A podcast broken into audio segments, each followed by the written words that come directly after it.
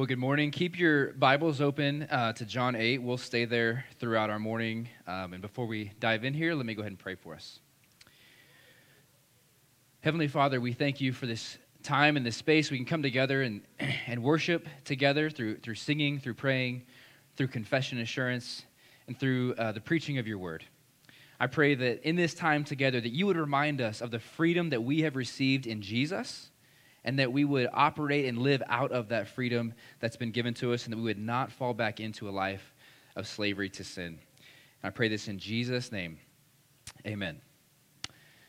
Sometimes I find myself playing the what if game in my mind. Perhaps uh, you do this as well. You may wonder at times what, what might your life be like if you had chosen a different career path, or if you had t- had a different degree, or gone to a different university. Uh, maybe you consider uh, in the past? What, what might have happened? What, what might your life look like if that person you love hadn't died so soon? Or what if you hadn't gotten let go from that job? Good things happen to us too. You may wonder, hopefully, you love your spouse. You may wonder what your life would be like if you had not married your spouse. You might feel lost without them. I'll do this with uh, things in our society that are great as well. Like, what happened if Michael Jordan didn't choose to play basketball? Like, what if what if MJ would have chosen to play football? Or even worse, baseball, right? what if, uh, what if, what if Steve Jobs had chosen to be a, a doctor?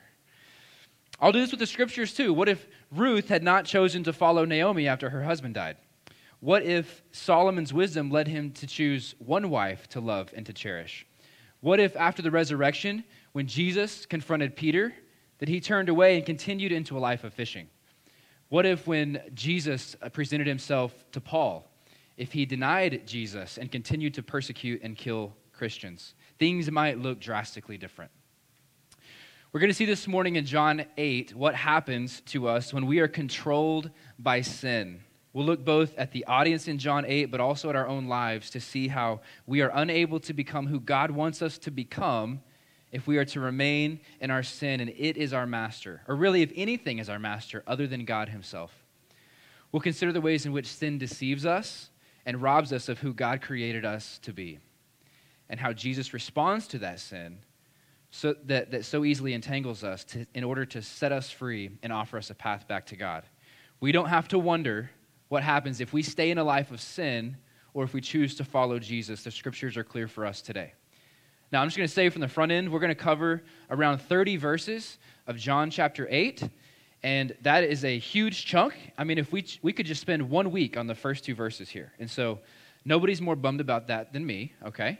But I want you to know that we are not going to cover every single minute detail. And so if you, if you wonder, as you know, I'm preaching this morning, why didn't he hit on this or why didn't he talk about that more?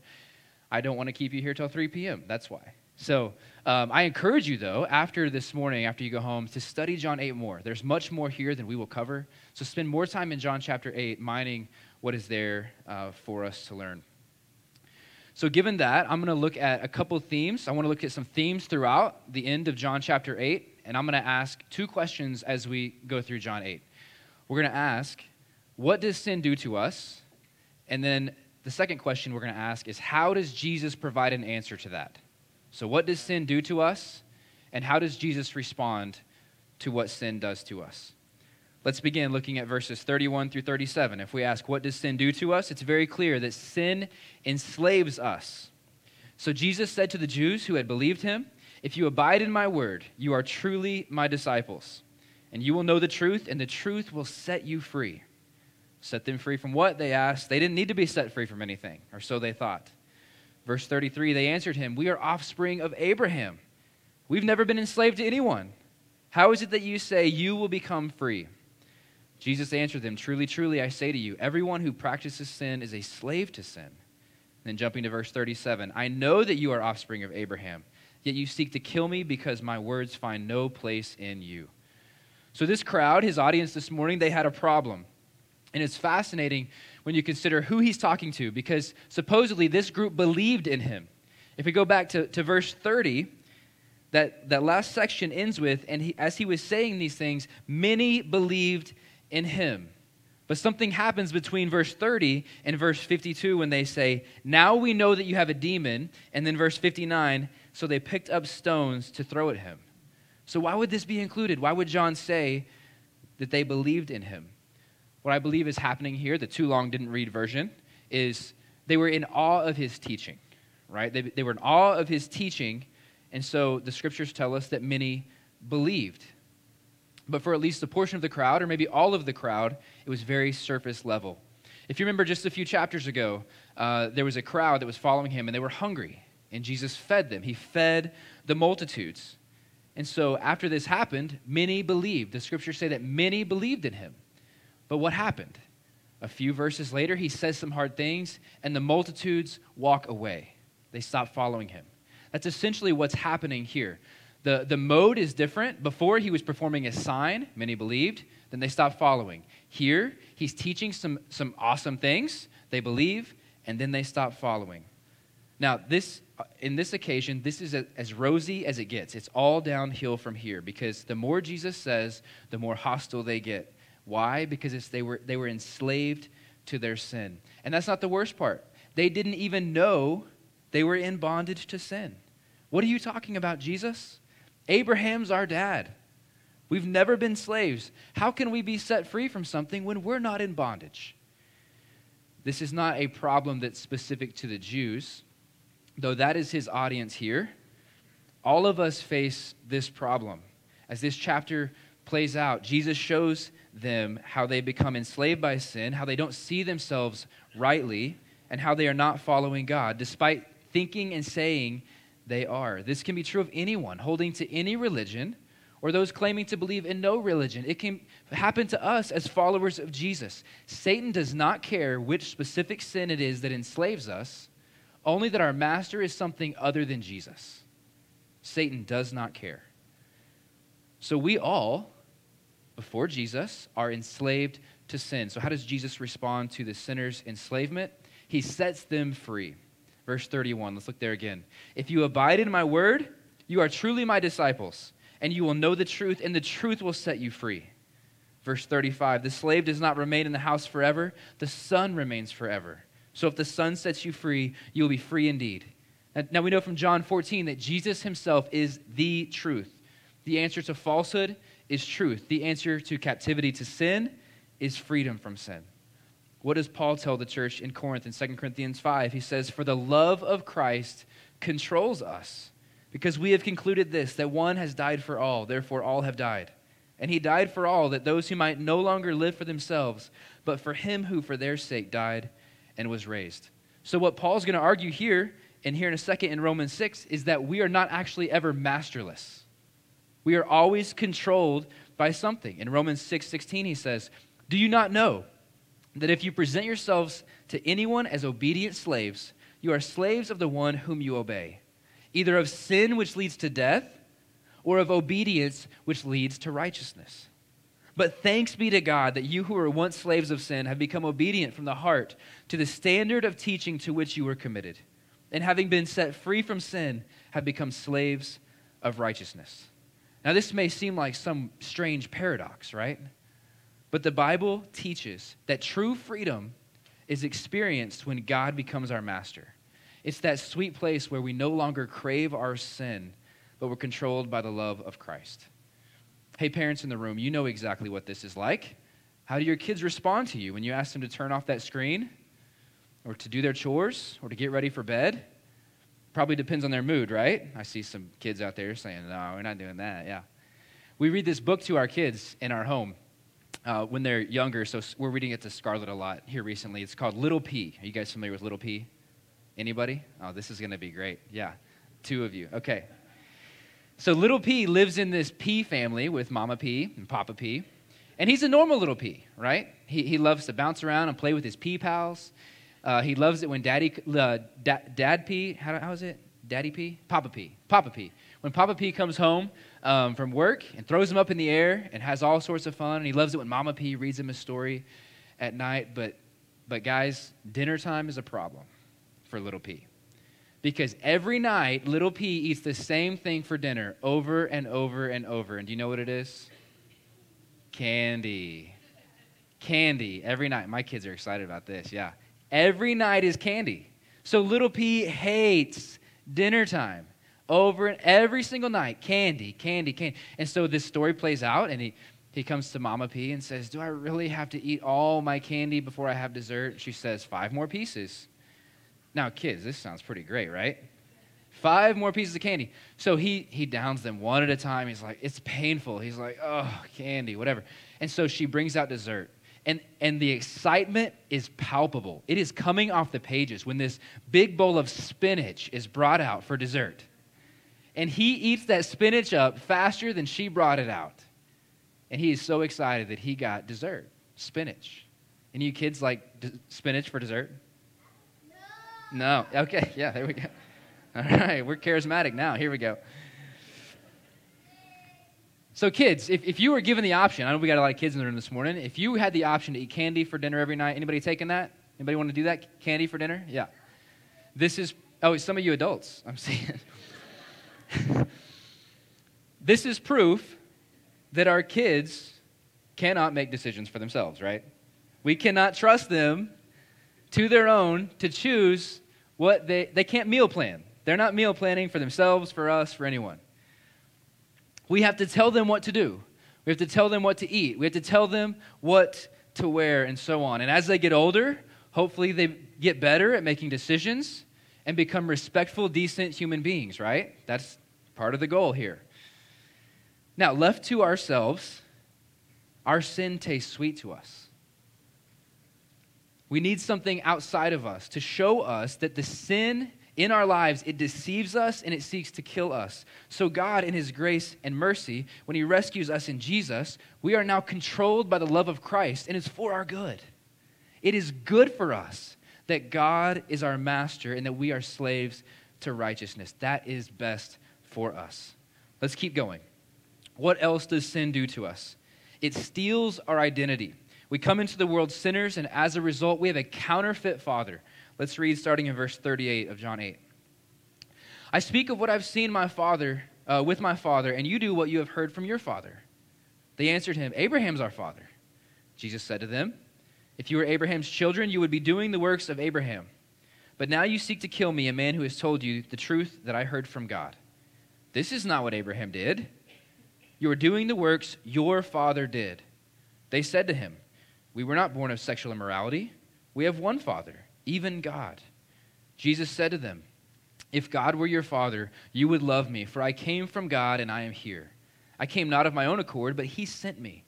Why do you not understand what I say? It is because you cannot bear to hear my word. You are of your father, the devil, and your will is to do your father's desires. He was a murderer from the beginning and does not stand in the truth, because there's no truth in him. When he lies, he speaks out of his own character, for he's a liar and the father of lies. But because I tell you the truth, you do not believe me? Which one of you convicts me of sin? If I tell you the truth, why do you not believe me? Whoever is of God hears the words of God. The reason you do not hear them is that you are not of God. So again, Jesus' audience here in John 8, they've got a problem. They found themselves mastered by their sin, but they've had their identities hijacked. In the beginning, when God created Adam and Eve without blemish, he placed them in the garden to cultivate the earth. Now, you've likely heard or even said yourself, Ooh, this feels or tastes like a little piece of heaven on earth. Have you thought that before? Perhaps while spending time with those you love, or seeing something beautiful in nature, or eating some amazing food like a good piece of steak or homemade pie. That's, that's what it is for me. Like, man, this feels, this tastes heavenly, right? But in fact, the closest that humans have ever been to heaven on earth was in this moment when Adam and Eve were in the garden before the fall, when they walked with God. Since then, we've all been walking around with hijacked, counterfeit identities, with a longing to get back to the way that it was. For those in John 8, God was not their father. Out of the six times they respond to Jesus, three of them, they go back and mention, well, Abraham's our dad. They're really confused here. Abraham's our dad. Every response has something to do with their physical lineage. They had built their entire identity on what someone else did. But Jesus here, this is where it gets kind of dicey. He doesn't seem to care that they are in Abraham's lineage. And now this is frustrating for them, right? Because Abraham received the promise and they're in his family line. Any of you that grew up in church remember the song? Father Abraham had many sons. Yeah, you're singing with me. Many sons had Father Abraham. Yeah, we would sing that song, right? And I bet for these Jews as they grew up, they had some sort of ditty, probably not that song, right? But, but some sort of ditty they sang remembering this. By birth, they had received entrance into the kingdom of God, or so they thought. Jesus' indifference towards them, being in the physical lineage of Abraham, has less to do with who their great great great grandfather is and everything to do with their open rejection and hatred towards him. And why? He says, If you were Abraham's children, you would be doing the things he did. But now you seek to kill me, a man who has told you the truth that I heard from God. This isn't what Abraham did. They claim to be in step with Abraham, but they don't look like him. They think they've already earned entrance into the kingdom of God, and they think they've received it because of their family line. But here's the key Jesus is interested not in their physical lineage, but their spiritual lineage. They are more aligned and have identified themselves with Satan, the father of lies, death, and destruction, rather than God, who they profess also is their father. And he corrects them. He says, No, no, no. The things you do and say out you as a follower, as a child, actually, of Satan. Now, as much as we don't want to admit it, we are born with this same problem, with a counterfeit dad who seeks to control us and wants to do everything in his power to destroy us. Now, you may say, well, that sounds too extreme, right? Kids in the room. Whoa, whoa, whoa, whoa. But what does Jesus say? Verse 44 You are of your father, the devil, and your will is to do your father's desires. He was a murderer from the beginning and does not stand in the truth because there is no truth in him. When he lies, he's speaking out of his own character for he is a liar and the father of lies. Now, if this were the end of the story, our outlook would be bleak. We're in trouble. There isn't a thing we can do about it. We need a new identity, we need a new heart, a new name, a new family line. And so, what does Jesus do? How does he respond to this sin problem? He offers us adoption into the family of God. God's promise to Abraham wasn't that as he looked up into the sky to number his future descendants, right? It wasn't that he would have as many physical descendants as there are stars in the sky. It was that he would have as many spiritual descendants by faith as there are stars in the sky. Let's go to Galatians 3 to help understand help us understand this. Verse 7. Paul writes to the church in Galatia, "Know then that it is those of faith who are the sons and daughters of God." And the scripture foreseeing that God would justify the Gentiles by faith, that's us, preached the gospel beforehand to Abraham, saying, In you shall all the nations be blessed. So then, those who are of faith are blessed along with Abraham, the man of faith. Verse 16 Now the promises were made to Abraham and to his offspring. It does not say, and to offsprings, plural, but referring to one, and to your offspring, who is Christ. And then verse 29 If you are Christ, then you are Abraham's offspring, heirs according to promise. Now, if the law that was given could have given life, the Jews would have found it. They would have found it. But now that faith has come, they have remained under the law, and Jesus is telling them, Abide in my word, abide in me. You won't taste death if you abide in my word. The truth will set you free. Now, here's the thing the crowd in this passage, they were totally right to build their identity on what someone else did. They just built it on the wrong person, right?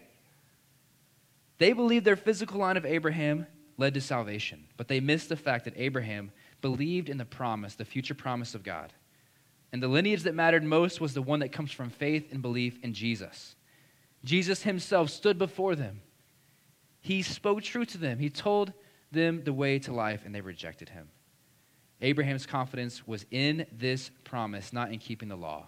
And Jesus was the fulfillment of that promise. He came to make right what went wrong in the garden, and something else happens as he does that in Ephesians 1, starting in, at the end of verse 4. In love, he predestined us for adoption to himself as sons and daughters through Jesus Christ, according to the purpose of his will, to the praise of his glorious grace, with which he has blessed us in the beloved because of the finished work of Christ, all who have been slaved by sin and have had their identity stolen, that's all of us. All of us in Jesus, we're now offered the opportunity to be adopted into the family of God. So when Jesus died on the cross for sin and was raised on the third day, he didn't just pay the penalty for your sin. He does wipe away your sin, past, present, and future. and he adopts you into the family of God. So he doesn't just erase our debt, that just brings our account balance to zero, right? But we're now adopted into his family, and so all the blessings and benefits that Christ has as God, we receive as his children. Romans 8:16 The Spirit himself bears witness with our spirit that we are children of God.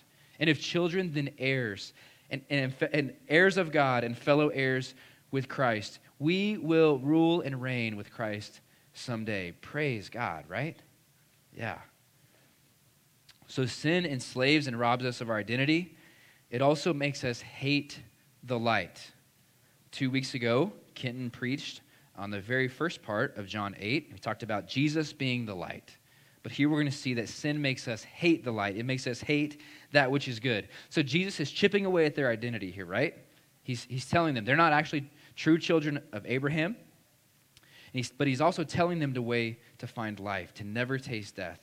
But all of this goes right over their heads because they just keep saying, Abraham, Abraham, Abraham. Family line, family line. The anger of this audience is beginning to boil. In verse 41, we see they start to retaliate. We were not born of sexual immorality. We have one Father, even God. Now, this certainly feels like a jab at Jesus' own identity. He's calling into question their father, so they're going to do the same. Hey, Jesus, who's your dad? Tell us, Jesus, was, was your mom married when she conceived you? We aren't the illegitimate ones here. You are.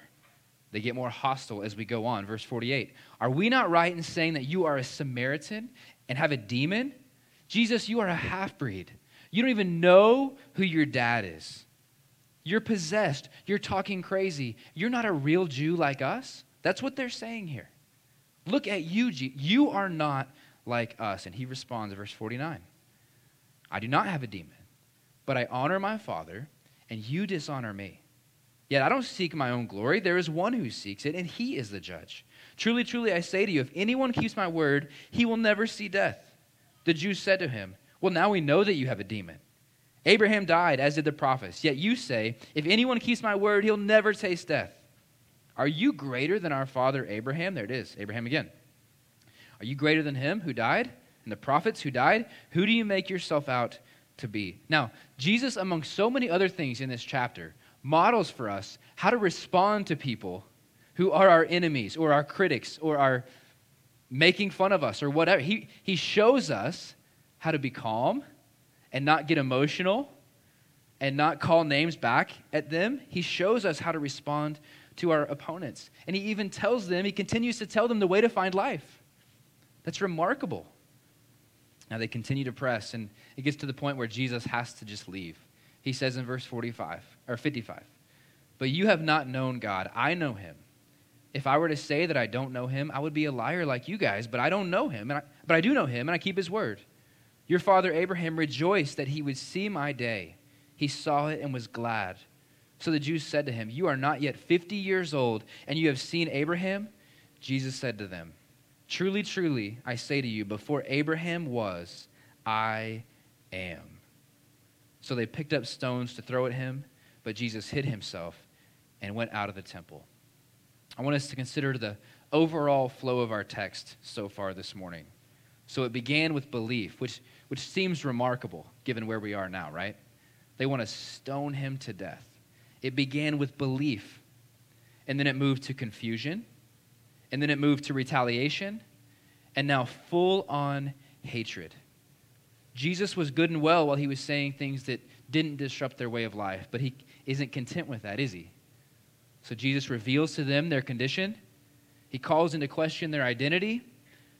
And then he outright says that he calls himself God. He says, I am. I have always been, and I will always be. Before Abraham was, I am. And that was too much. And their sin makes them hate him, it makes them hate that which is good. And here's the thing apart from Jesus' intervention in our life, so do we. We hate that which is good. So, Jesus' response, he sets sinners free. He adopts them into the family of God, and he overwhelms the sinner's heart with love. In a sermon on loving your enemies, MLK has been famously quoted saying, Darkness cannot drive out darkness, only light can do that. Hate cannot drive out hate, only love can do that. So, the ugliness and darkness within our own hearts, It's frighteningly real, isn't it? It's not an out there problem, like everyone else outside of us is the problem. It's an in here problem. This darkness and this hatred within us because of sin cannot be drowned out with more darkness or more hatred. And left to ourselves, that's what we produce. It's been said that bitterness or hatred towards others is like drinking poison and waiting for the other person to die, right? And that's what I believe we see happening in John chapter 8. They become more angry, more bitter, more frustrated towards Jesus, and it's like they're drinking this poison, waiting for Jesus to die. apart from Jesus, this is what happens to us. If He did not intervene in our lives, we too would hate the light, the truth, and the love. So, most of you could probably, even you kids in the room, you could recite to me what is the greatest commandment? What does Jesus say is the greatest commandment? Love the Lord your God with all your heart and soul and mind. And the second is like it you shall love the neighbor as, your neighbor, neighbor as yourself. So, how do we love? How can we love this way? By first being loved by Jesus. 1 John 4 19. We love because he first loved us. Romans 5, verse 6 For while we were still weak, at the right time, Christ died for the ungodly. In verse 8, God shows his love for us in that while we were still sinners, Christ died for us. Again, the ungodly isn't something that's beyond us, it's not outside of us, it is us. As people born into sin, we are the enemies of God. That is us. Apart from Christ, we are his enemies, and we're no different from the crowd in John 8 apart from him. Now, if you're, you're in Jesus this morning, this was true of you, right? You once hated the light. You once opposed God, but by the grace of God, you're no longer who you were. The overwhelming love of God fills your heart and you're a new creation. You've been set free, adopted into the family of God, all because of grace. Not because we deserved it, it's all because of His grace. Paul told the church in Corinth, uh, 1 Corinthians 6. He says, Don't you know the unrighteous will not inherit the kingdom of God? And he gives that list, right? The greedy, the sexual immorality, the adulterers, the drunkards, the revilers. And that, that, that's the bad people, right? And then in verse 11, he says, And such were some of you. And such were some of you. But what happens? You were washed, you were sanctified, you were justified in the name of the Lord Jesus Christ and by the Spirit of our God. So where, in, where sin enslaves, steals, and makes us hate that which is good, Jesus sets sinners free. He adopts us into the family of God, and He overwhelms our hearts with love. So, a couple questions coming out of this. How can we know that we've been set free? How can we know that you're truly a disciple of Jesus? I want to encourage you to ask a couple questions as we leave this morning, something maybe you can even ponder throughout the week. And most of this is just going to come right from the text this morning from John 8. From verse 31 Do you abide in his word? Do you abide in him? Maybe you're sitting here thinking this morning, I've done all these things that the Jews are doing. I have at times a flaky belief in Jesus. I've done some of these things that they did. I've done things that Satan approves of. Jesus answers in verse 31 for us If you abide in my word, you are truly my disciples.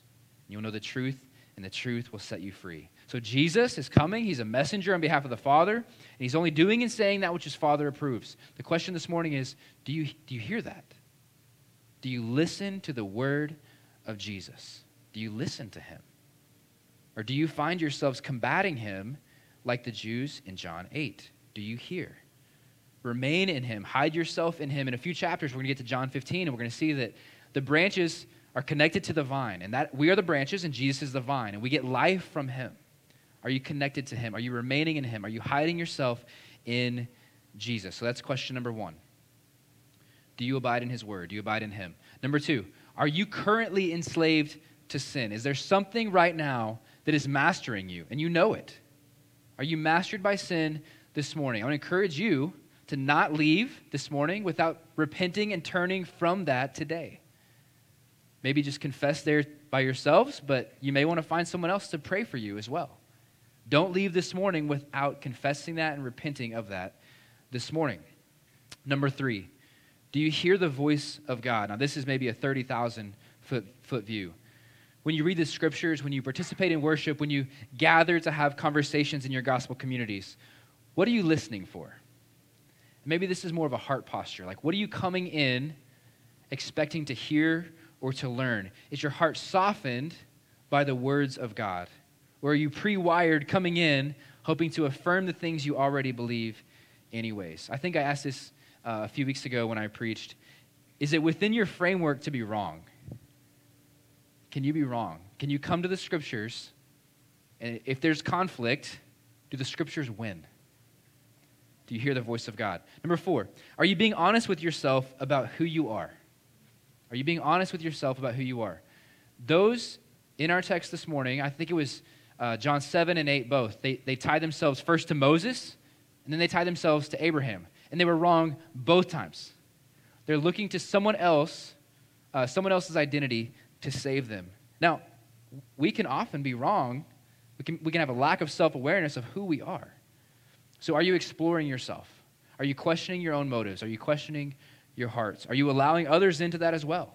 In your discipleship groups, in your gospel communities? Are you allowing others to speak into sin that they may see in you? Ask God to show you these things today. Uh, number five, is this number five? I don't know if it's number five. Six. Do you live as though you'll live forever?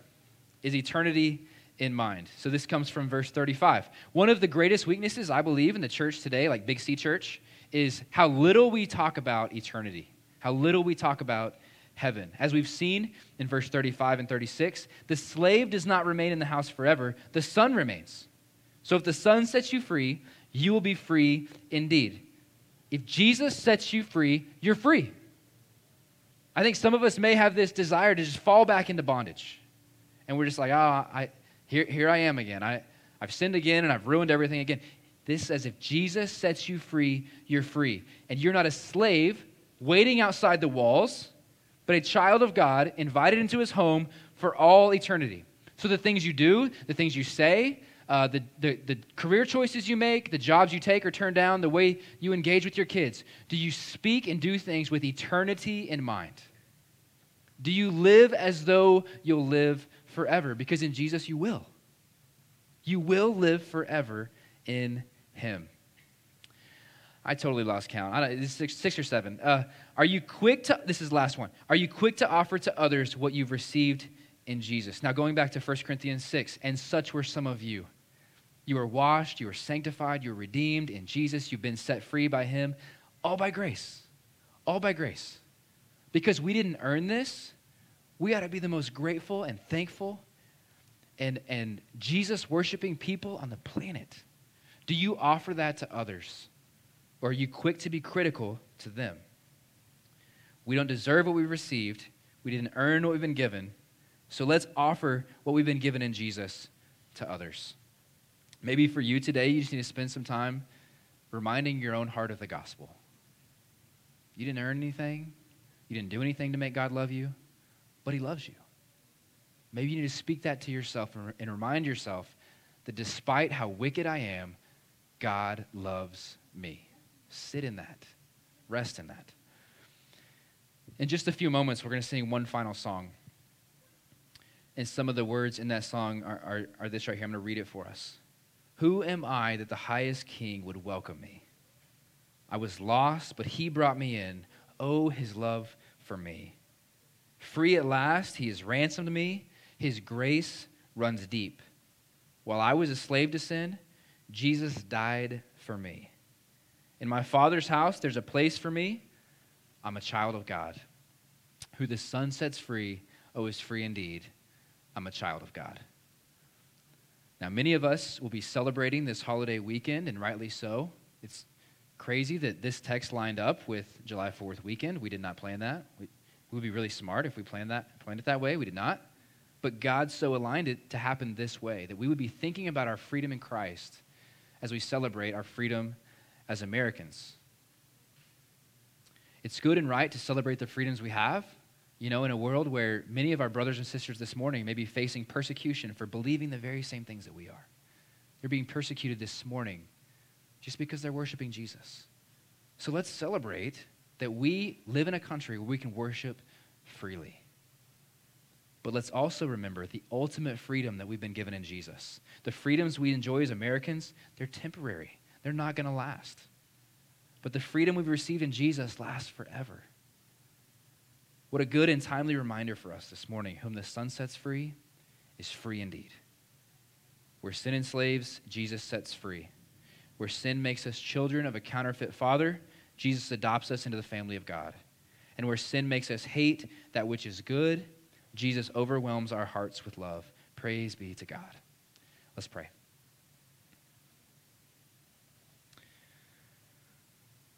Father, I pray that you fill our hearts this morning with thankfulness. Thankfulness that you, despite our sin, despite our rebellion towards you, despite us being enemies with you, you sent Jesus to die on the cross to reconcile your enemies to yourself. Would you make us to leave this place this morning thankful and grateful and worshipful for who Jesus is and what he's done for us this, this morning? I pray for my brothers and sisters in the room uh, who may be struggling with this reality this morning. They're wrestling with the truth that God does love them. I pray that you would do what you do and you would overwhelm their hearts with your love. And I also pray for those this morning who are wrestling with belief at all. Maybe they're in their sin and they don't know where to go. And I pray, Holy Spirit, that you would cause their heart to be softened and to turn to you this morning. Father, we love you. Help us to believe where we have unbelief. It's in Jesus' name we pray. Amen.